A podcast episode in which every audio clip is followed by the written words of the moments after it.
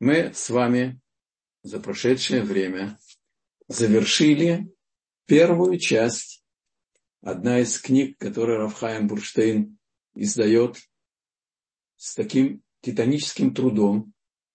Его сейчас нет, я могу говорить, иначе он меня побьет, но я вынужден сказать, что это действительно титанический труд, труд э, и глубина непостижимая э, для переводчика. И мы закончили с вами первый том, значит, э, Хохма и Мусар, Саба Микельный. Мазальтов. И мы начнем сейчас, в добрый час, без Раташем, с вашей помощью, вторую часть. Эта книга уникальна даже и по своей форме, потому что она фактически заключена, заключает в себе письма Сабы Микельмы своим сыновьям, иногда ученикам. И мы с вами сейчас начинаем 50-й урок, который является продолжением того, что мы начали с вами учить. Иногда у нас были перерывы на отдельные темы, связанные с отдельными праздниками. Я добавил, чуточку изменил структуру наших уроков еще и по третьему, третьему пункту, который был уголком практических советов. А я предлагаю вам сейчас в продолжении нашей учебы повторение основ и практика повседневного поведения. И я попытаюсь. Это не получится, так сказать, э, по порядку это зависит от очень многих э, э, деталей, но я сегодня хочу в конце нашего урока вместо уголка практических советов начать повторять с первого письма, с первого урока, который мы с вами учили почти год назад. И этому мы посвятим конец нашего урока. Название я тоже немножко изменяю. И те, кто учат по книге, действительно смогут приобрести книги, как было предложено Равхаймом, и повторить материал. Здесь сноски есть по многим другим книгам, большинство которых издательство Рафхайма Бурштейна издало. Это поможет вам действительно учить мусар на самом глубоком уровне.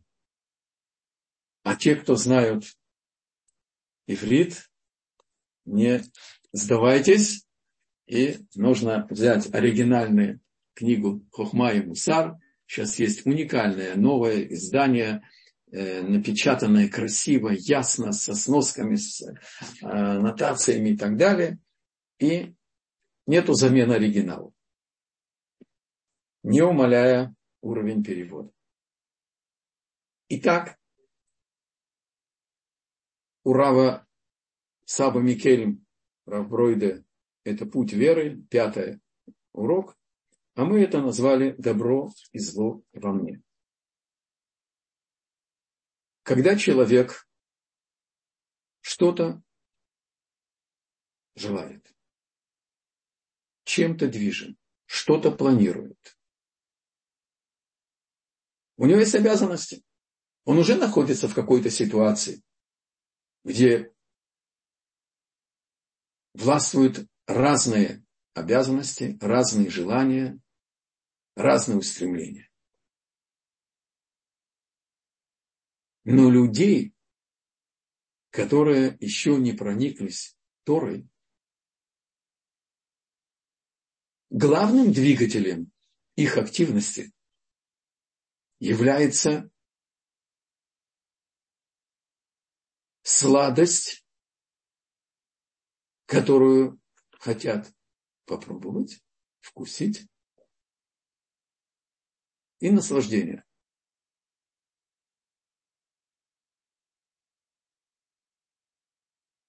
Мы с вами, каждый в свою меру, получили воспитание, в котором наша телесность приобрела определенную силу.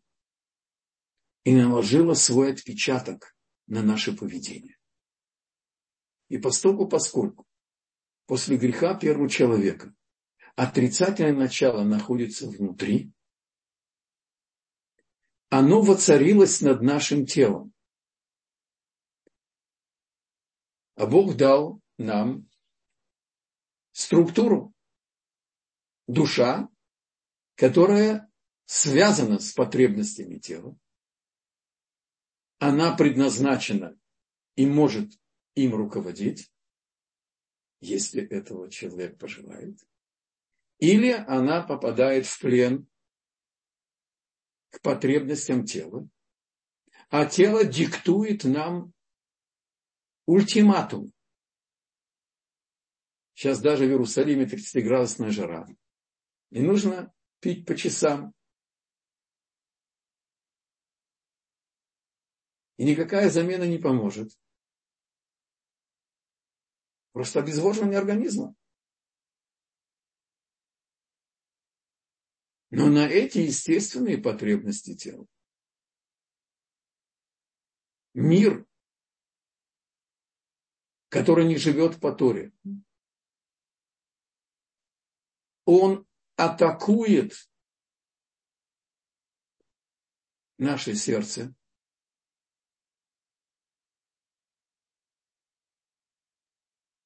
нашу силу зрения, нашу силу слуха.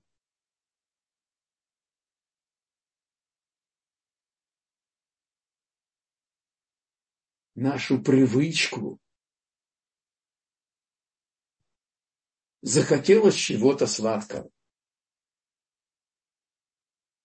Этот внешний мир умеет соблазнять нас, играя на этих двух моментах.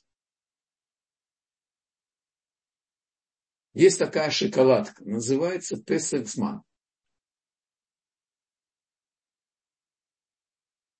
Я перевел в свободном переводе. Знаете, какое название? Гениальное.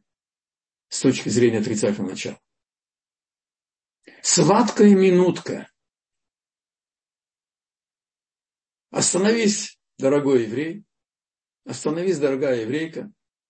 Захотелось сладкой минутки.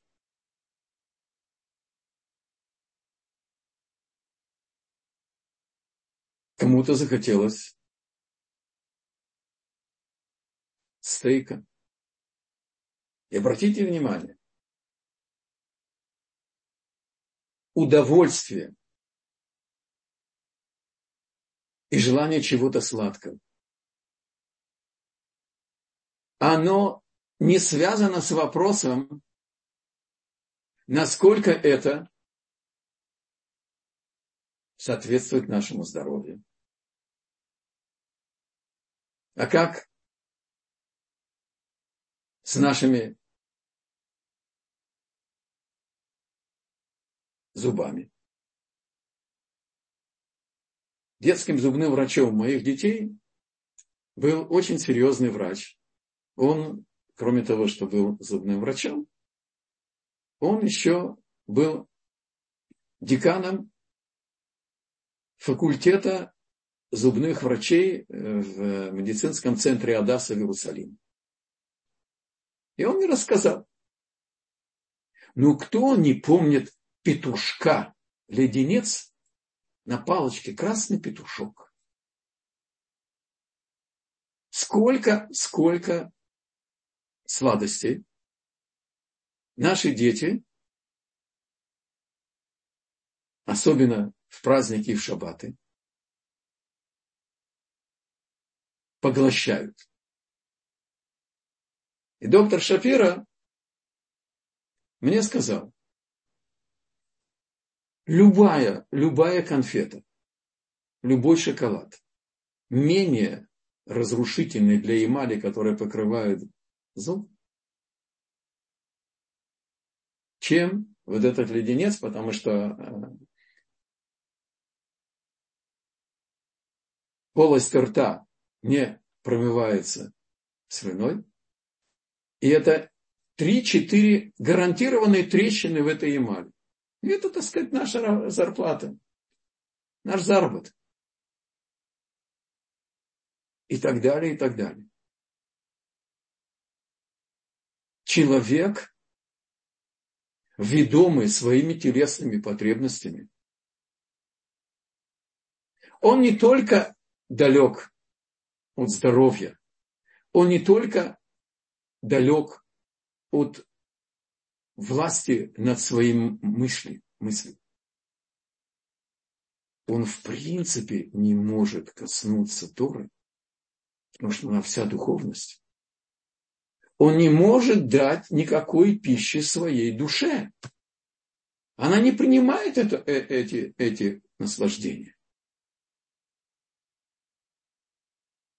А вопрос о кашруте, а вопрос о здоровье отрицательное начало не задает. Более того, она возражает и говорит, это вкусно. Положительное начало говорит, да. Получишь удовольствие. Говорит, да.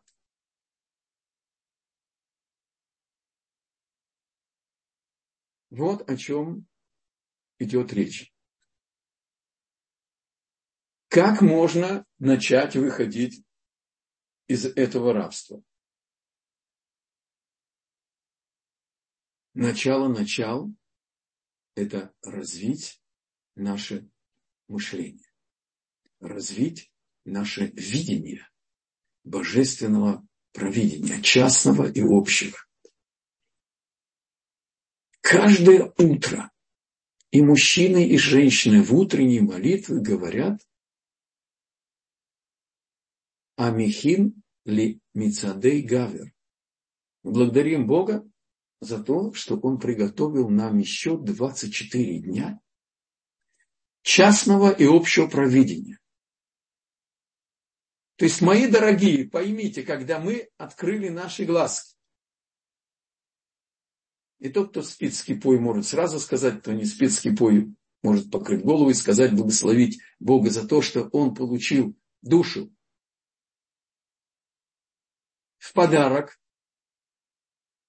еще на 24 часа.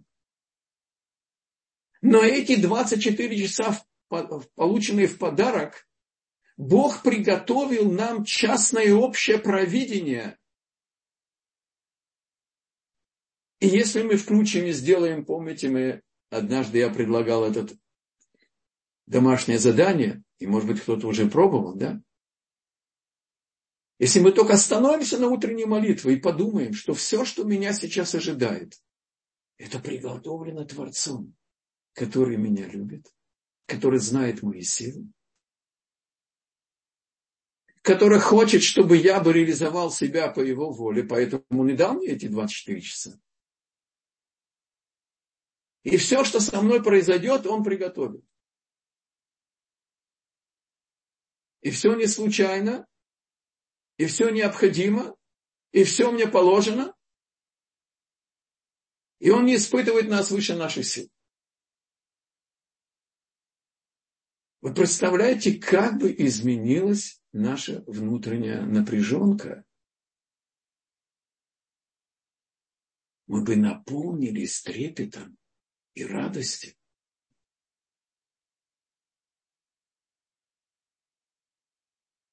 Бог приготовил нам задачу на 24 часа, соответствующую нашим силам.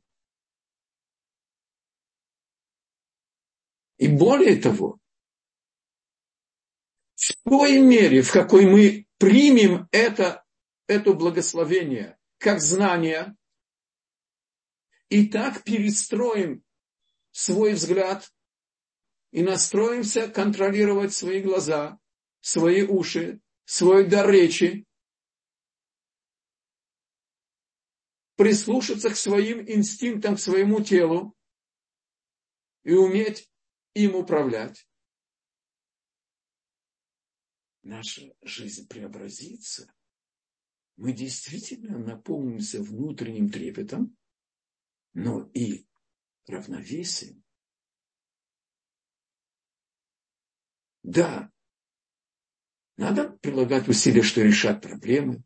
Есть напряжение и забота найти правильное решение. все легитимно.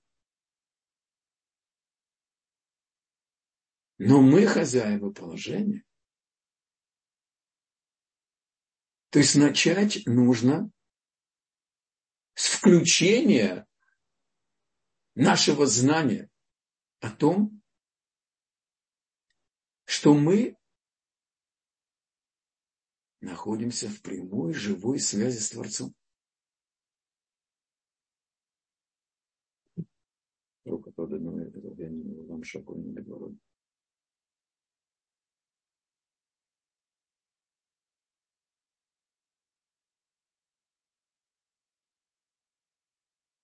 Человек, который движим своим отрицательным началом, он находится в страшном состоянии. Рахмариль Блох пишет,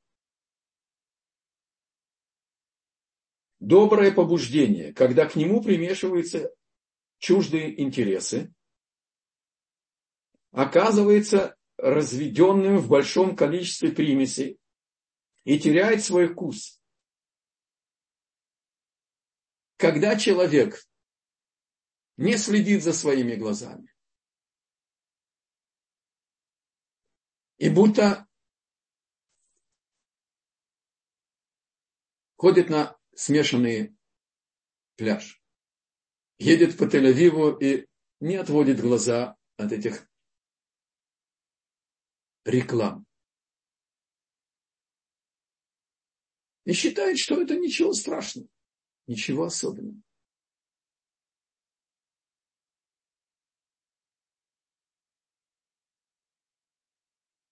А что такого полюбоваться, так сказать, женской натурой? Продолжает Равлох и говорит. Доброе побуждение, когда к нему примешиваются чуждые интересы, оказывается разведенным в большом количестве примесей то есть доброе побуждение, и теряет свой вкус так же, как изысканное выдержанное вино, разведенное грязной водой с дурным запахом. Вино теряет свой вкус, и именно это происходит в духовной жизни. Даже если изменение заметно внешне, и его не определить на вкус, все же оно есть, прежний аромат доброго намерения. Испаряется. Человек теряет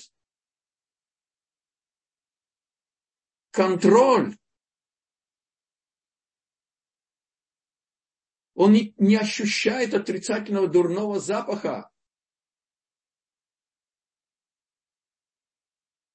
который его окружает.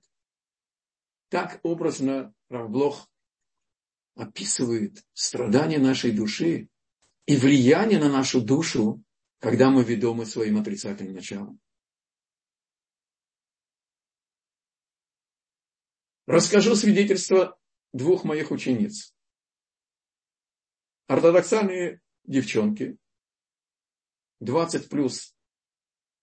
Одна уже работает компьютерной компании, а другая учится и хочет работать с компьютером. Хозяева компьютерных компаний очень скоро с появлением на рабочем рынке ортодоксальных рабочих и работниц обнаружили, что честность, серьезность отношения к работе, продуктивность ортодоксальных работниц и рабочих выше, чем часть пока еще не религиозных работников. А что, им не хочется заглянуть в National Geographic и посмотреть на чудеса природы? Им не хочется заглянуть в какой-то, так сказать, Амазонес, чтобы посмотреть какие-то э, салим, там э, ярмарки, чтобы купить какое-то по дешевке очень желанное и э, модерное платье? Конечно, хочется. Но они находятся во власти своего нравственного кодекса. Они знают, что нельзя в рабочее время не работать и получать зарплату, как будто ты отработал все времена. Это кража. И поэтому ортодоксальные работники получают разрешение от хозяев компании работать из дома. Потому что они проверили, что продуктивность не снижается.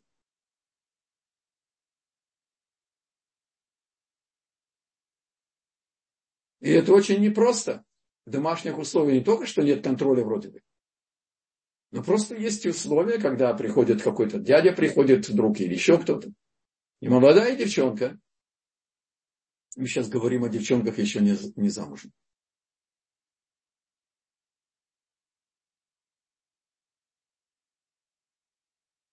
Конечно, им хочется. Кстати, в недельной главе Тора запрещает продавцу обманывать на весах в магазине. Но более того, продолжает Тора и говорит, что человеку, хозяину магазина нельзя иметь у себя дома без продавцов фальшивые гири от весов. То есть даже приближаться к возможности нарушать волю Бога Тора запрещает. Чтобы даже не иметь средства, которое может побудить человека, облегчить ему возможность нарушить волю Бога.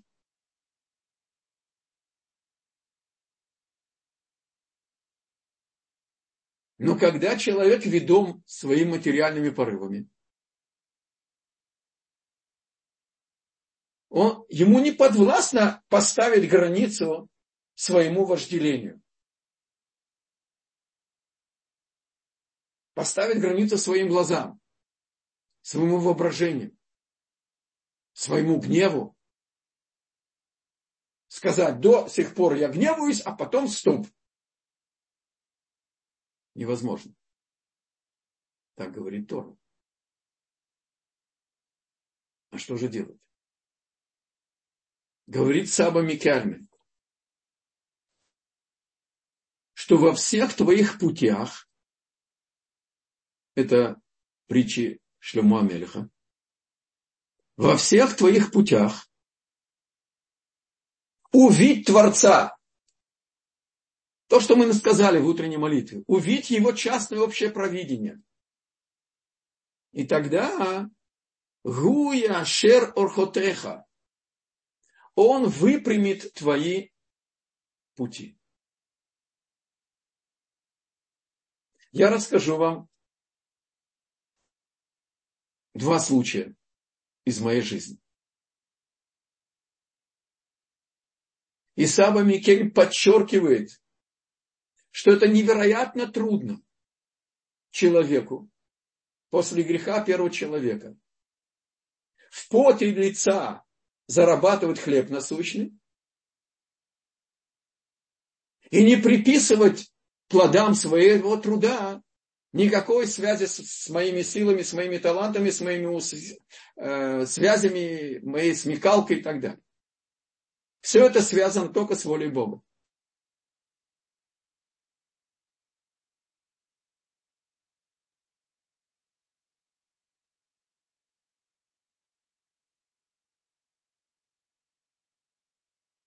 Вторая часть нашего урока – это терпение.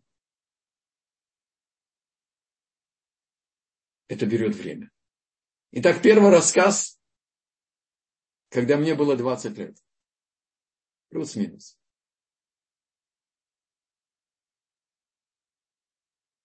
Я не родился с кипой на голове.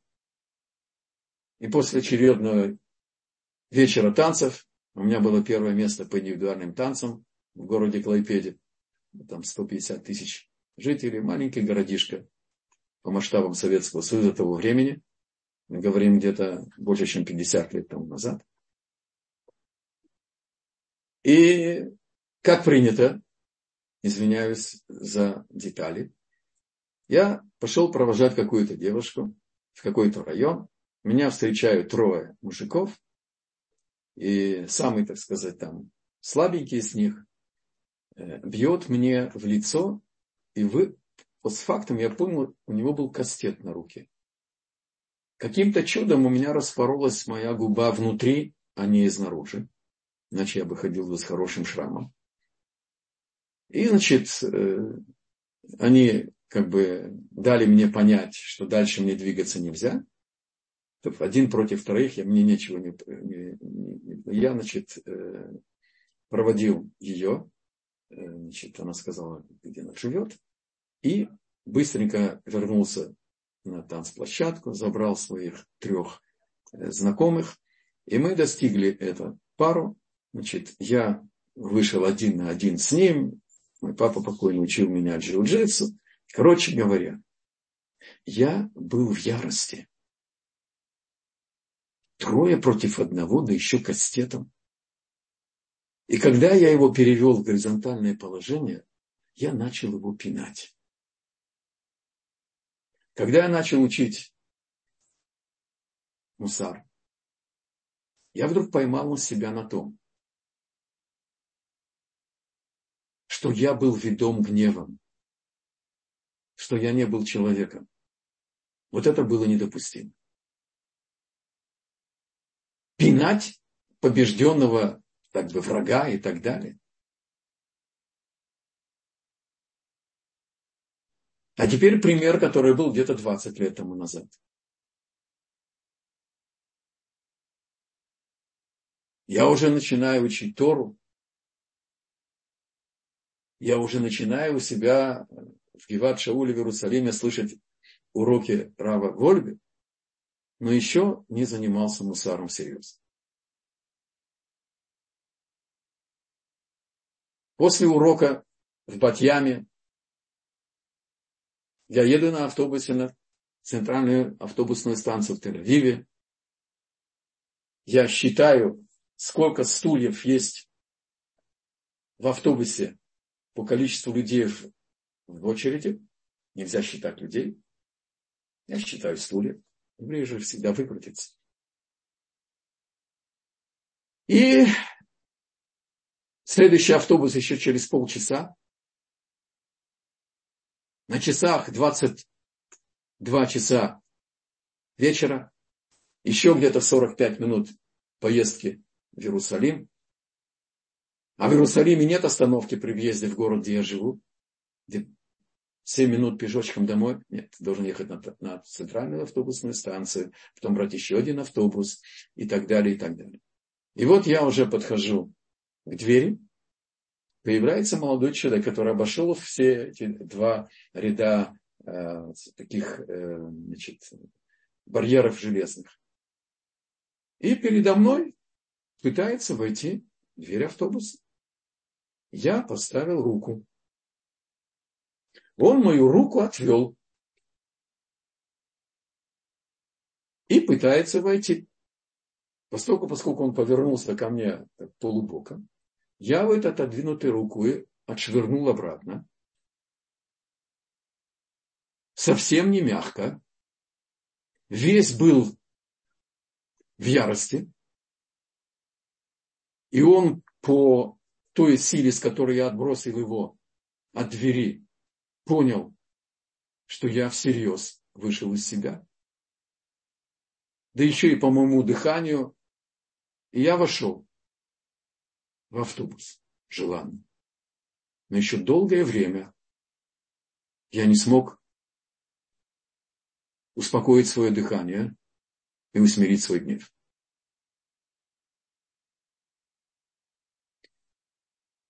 А в прошлой неделе, после вечерней молитвы, я выхожу из синагоги, стоит автобус двойной, и крики, а я на другой стороне. Я перешел улицу, подошел, и сначала я прислушался к тому, что происходит. Я уловил, что товарищ шофер, он ишмаилит, говорил на хорошем иврите. К нему обращаются жители, э, э, пассажиры и говорят, почему ты не хочешь ехать, он только, ему нужно только одну остановку проехать и, и так далее. А тот объясняет им, что смотрите, это человек, который имел гигантское количество э, пустых банок от э, пепси-колы там, или кока-колы, и бутылки и так далее. И был жуткий запах, по словам шофера. Я, говорит, не могу в автобусе перевозить такие вещи, еще в таком количестве и так далее. И если он не выходит, я не, не еду, и я сейчас вызову полицию. И тот понял, что с ним серьезно разговаривают, начал вывозить эти все свои, выносить все свои сакеты. Я закончил свое обозрение и пошел домой. И с удовольствием отметил, про себя. Как бы я бы отреагировал до того, как я начал учить мысль. Я бы, конечно, вмешался бы, взял бы сторону, во-первых, пассажиров. И действительно, кстати, на следующей остановке на повороте в геват шауль привезли в город, есть супермаркет, э, э, большой э, значит, супер, ешь, и там есть машина, с которой это, эти бутылки принимают.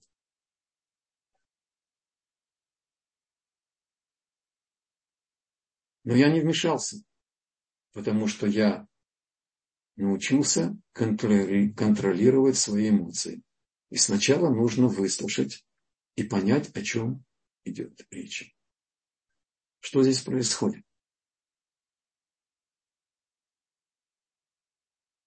И мне было приятно, что я иначе реагирую на вещи. Что же делать человеку, набравшись терпения? Говорит Саба Микель.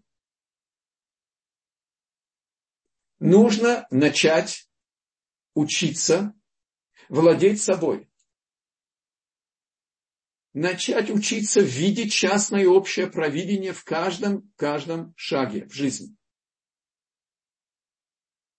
И приложить максимальные свои возможные усилия. Позвольте прочитать это на иврите. Хорошо, я все переведу. Но это так четко, и те, кто знает иврит, получат представление. Да?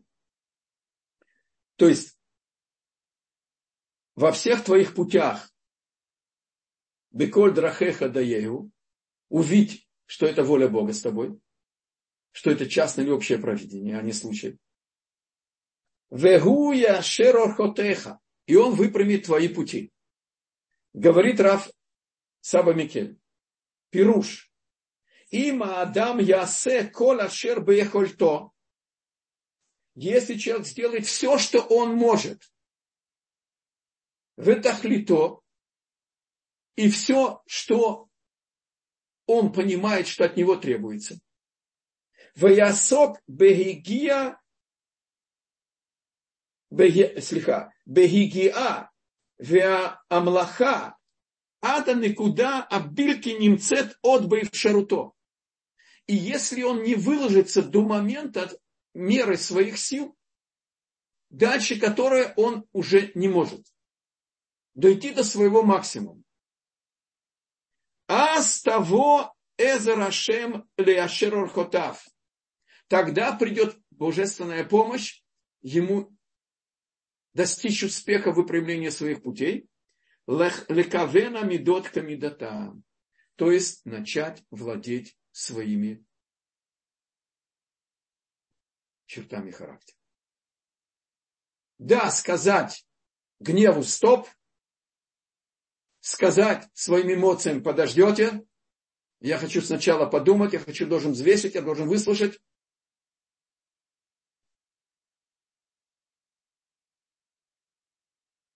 То есть, в принципе, от нас требуется только реализовать свой максимум, не что-то невероятное.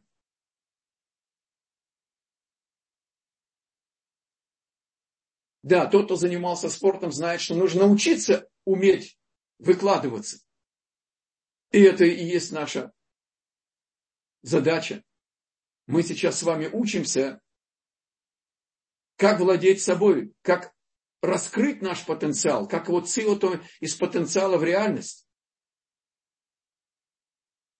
И здесь нужно действительно вот эти практические, практические упражнения – то есть учиться, первая моя реакция, что это не он, это не судьба, это не рок, это грубость того, а это наглость третьего и, и так далее. А что? Это Бог обращается ко мне. Имя ли он не посылает?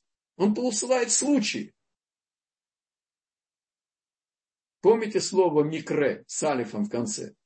Случай.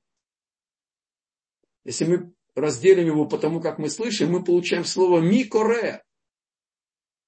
Кто зовет? И там есть Юд, и там есть Алев. А Бог создал этот мир буквой Юд и буквой Гей. А слово микре, случай с Гей, так это оказывается обращение Творца. Ют и Кей и Алев. Это буквы тетраграмматона. Причем это имя, которое символизирует проявление милости, милосердия, добра Творца, а не суда.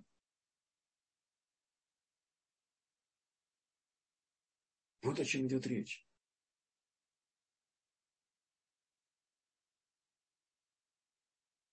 Не жалеть себя, не сдаваться, идти на «вы», зная, что это испытание нам по силам. И еще раз,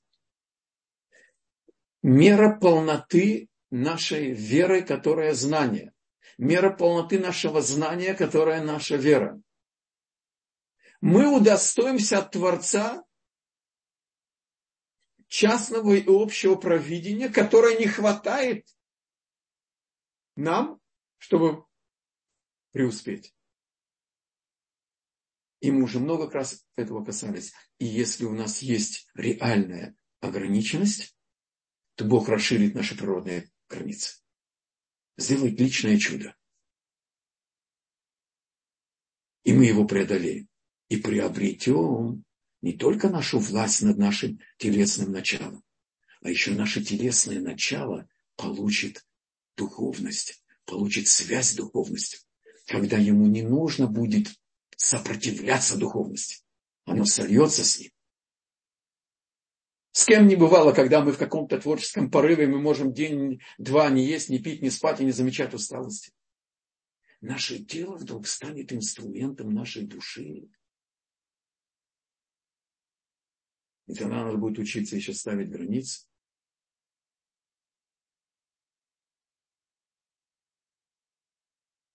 Мы начнем искать возможность давать нашей душе пищу.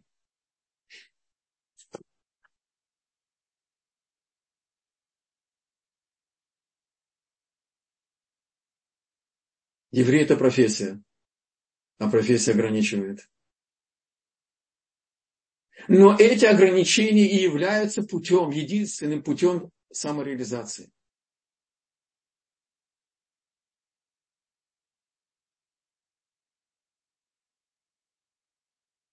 Нашем лифте можно даже, когда спускаешься, подниматься, там есть листки ежедневного пробуждения.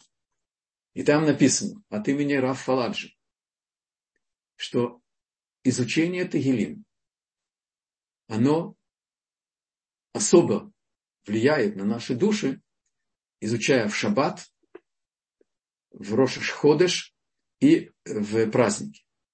И приводит этот значит, листок цитату из э, Рава из Бриска, что он говорит, у нас есть бриллиант. И он называется Тегилим. И говорит Рафаладжи, а Ходыш Илюль, он выше всех. Я знаю семьи, которые в шаббаты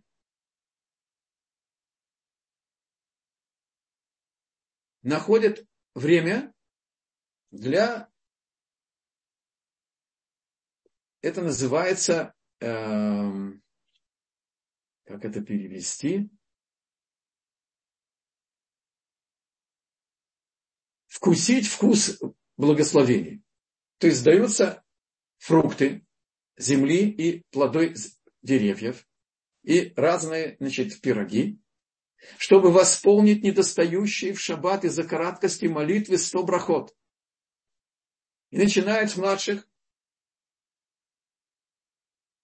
чтобы они сказали, что говорим на горох, что мы говорим на, на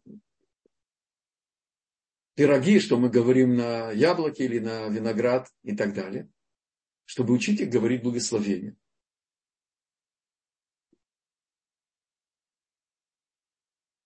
Мы должны дать нашей душе эту пищу.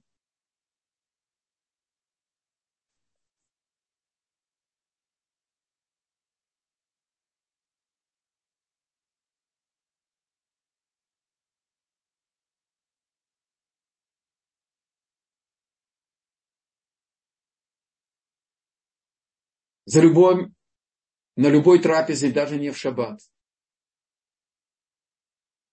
приготовить заранее, или попросить того, кто ты думаешь, что он знает больше, сказать Деврей Тура, и наш стол превращается в жертвенник. Ни больше, ни меньше.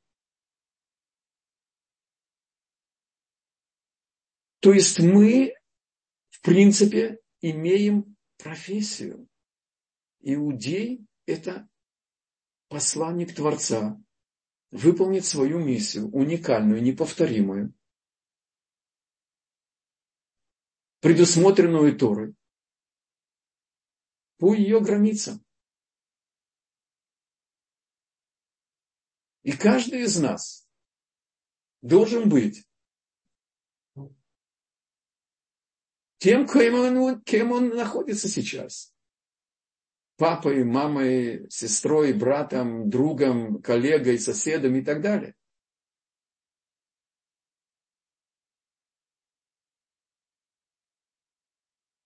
Это и есть наша задача, наша обязанность.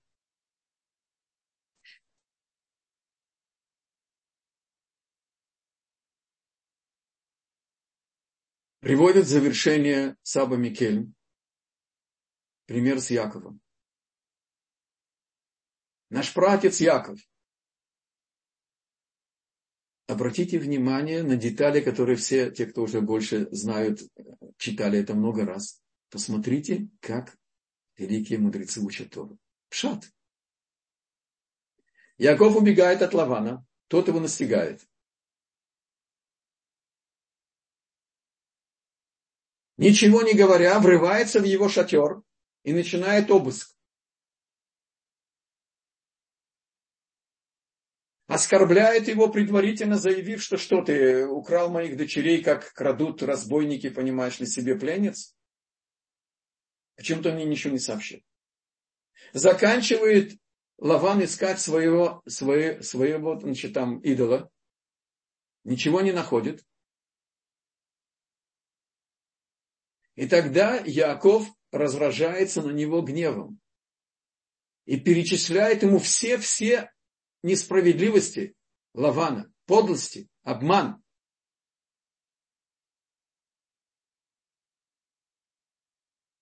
Подчеркивает, насколько он ему честно служил.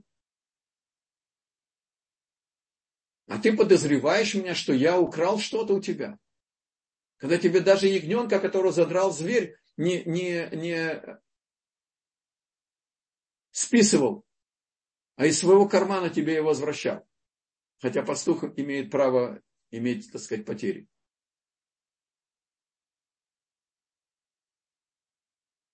И как только Лаван ему приводит возражение, как говорит Саба Микель, э, у этого возражения даже нет ни запаха, ни вкуса. Все мое. Что ты тут говоришь о, моей несправедливости, я тебя обманывал 10 раз зарплаты и так далее. Все мое. Мои дочери, мои сыновья, мои скоты, ты все получил, э, скот, все ты получил от меня. И предлагает ему союз. В тот же самый момент Яков Авину ставит своему гневу границу и говорит, остановись. А теперь я переключаю свое поведение на смирение. Он устраивает трапезу, чтобы отметить заключение союза мира, что они не будут переходить границы и не угрожать друг другу и так далее в будущем. И он не приглашает Лавана, приглашает значит, э, его слуг, свою семью, и не приглашает Лавана, потом подчеркнув это этим, что он хозяин, что я буду тебя приглашать. Слышите, как учит Саба Микель Пшат? То есть у Якова, праца Якова, гнев разразился из духовного корня, из знания, что все от Бога. И он не терпит несправедливости. И он указал, укорил пастухов, что они до захода солнца чужие стада, и они уже перестали, он не знал, что они не могут сдвинуть этот камень. И он их укорил. И он искренне разгневался, но этот гнев свой корень взял не из его нижнего начала, а из верхнего, из разума.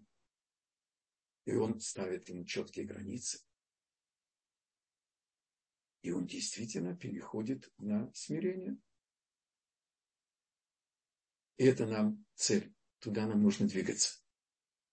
И повторяю, поскольку, поскольку испытания каждого из нас, они нам по силам, то мы можем тоже дойти до ситуации, в которой мы будем контролировать. И наша гневливость будет пробуждаться, исходя из нашей искренней, истинной нетерпимости с ложью, с обманом, с грубостью, с наглостью и так далее. И у нас будет всегда власть над проявлением строгости нашего укора. Мы будем выбирать слова, мы будем контролировать меру гнева, даже когда нужно. Рассказывают про, про значит, э, кто это был. я сейчас не помню имени, один из величайших болей Мусар, да, что он одевал, значит, э, иную одежду, чтобы отругать ребенка. Чтобы контролировать себя, он напоминал себе, что я сейчас нахожусь с критической массой.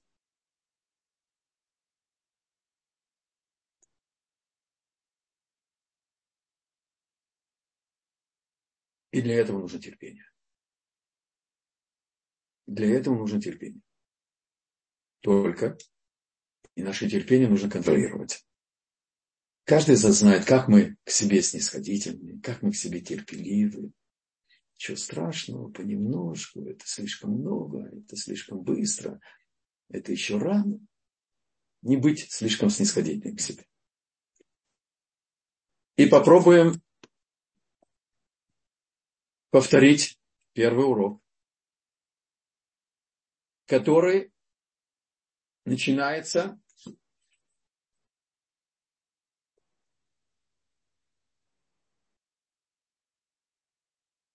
заголовка Нехмат наим.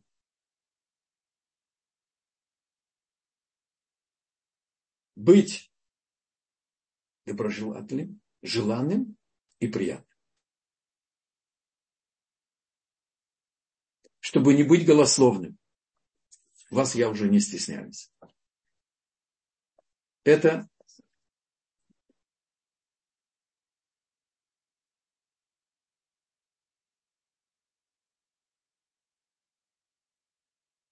Это мне шпаргалка. Я стараюсь, когда я ухожу из дома, заглянуть в нее. Это не нуммем, это не противоракетные, противовоздушные ракеты. А это собрание трех понятий. Нун – это нехмат, кстати, не думал об этом. Еще, еще и наим. О, я добавлю еще себе про себя, так? Нехмат и наим – это нун. Быть приятным и быть в меру сдержанным.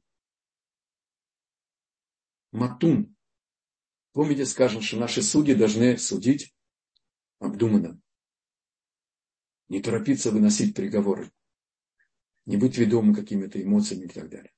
И упражнения, иногда, в зависимости от каждого из вас, не слишком часто, сделать упражнение. Один день на каждый вопрос, даже если спрашивают, который час, сказать про себя эхад, один, потом отвечать. Сделать задержку между моей реакцией, чтобы прислушаться к своему внутреннему миру чтобы познакомиться с нашей внутренней реакцией. Ждет нас много интересных открытий. И в свое время, когда я ездил, выжимая на педали скорости столько, сколько может мотор выжимать, и я где-то себя на каком-то этапе остановил и решил, что надо менять такое вождение, что это недопустимо. Мой ученик дал мне совет выбрать улыбающиеся солнышки, самое-самое приятное с улыбкой, и наклеить на руль. Да, это звучит наивно, но это работает. Так оказывается, не может человек быть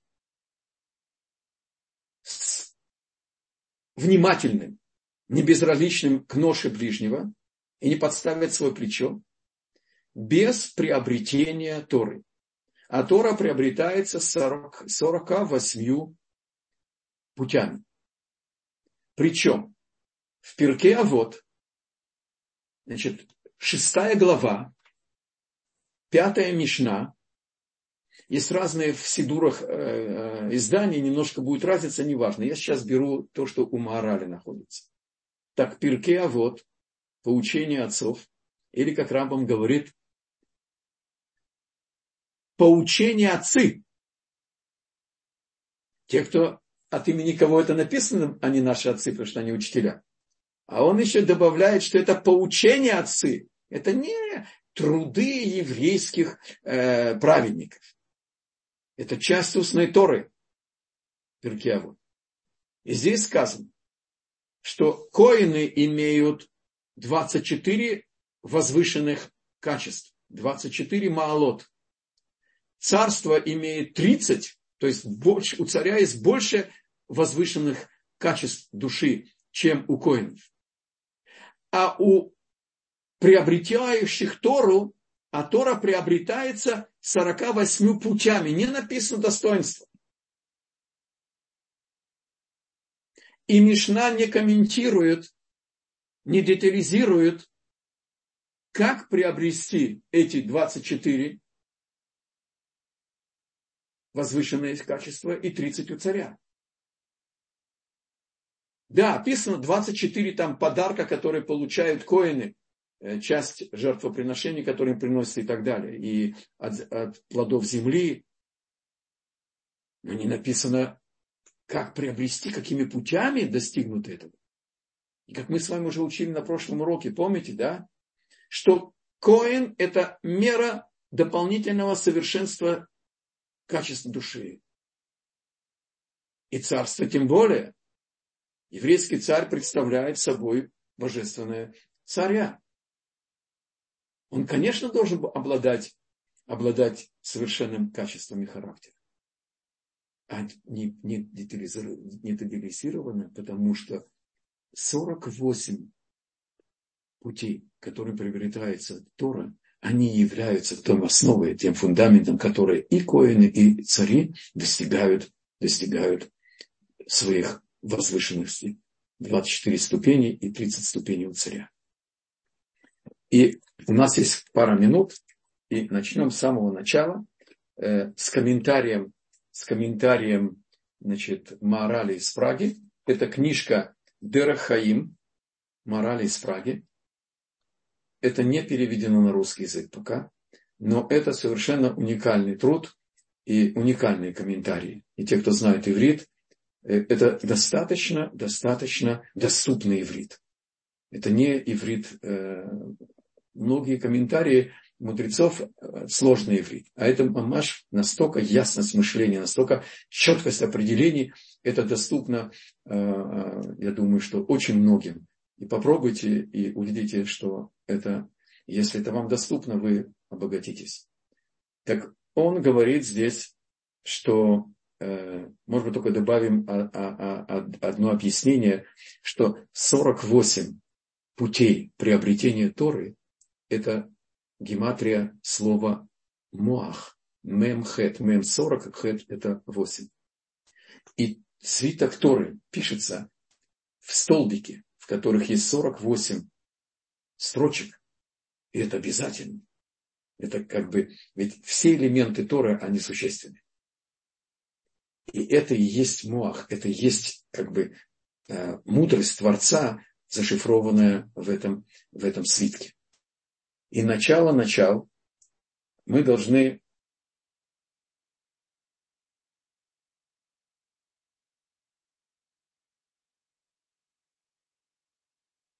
приобретается бы Талмуд. Приобретается из того, что человек хочет быть мудрецом. А слово мудрец на святом языке это Талмит Хахам. Начать быть учеником. То есть пойти и сделать себе учителя. Только это первый путь, которым приобретается Тора. Без учителя человек не может приобрести Тору. Неважно, сколько у него там будет айки, 140 или 170. Дело не в айке. Дело в том, что смирение, душевные качества – это пути, которым приобретается Тора. Наберись мужества признаться, что ты ученик И только это есть начало быть хахам. Нужно сделать себе рав. И мы на этом остановимся.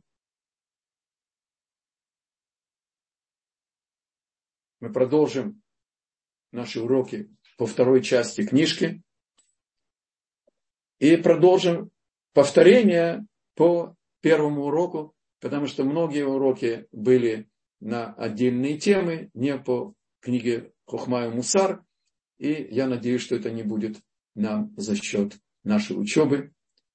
И сказано наших мудрецов, тот, кто учит и не повторяет, это как будто тот, кто сеет и не жнет. Нет, нет, не будет жатвы, не, не будет чего жать. Уже можно благословить Шанатува. И еще раз Мазальтов за завершение первой части нашей книги.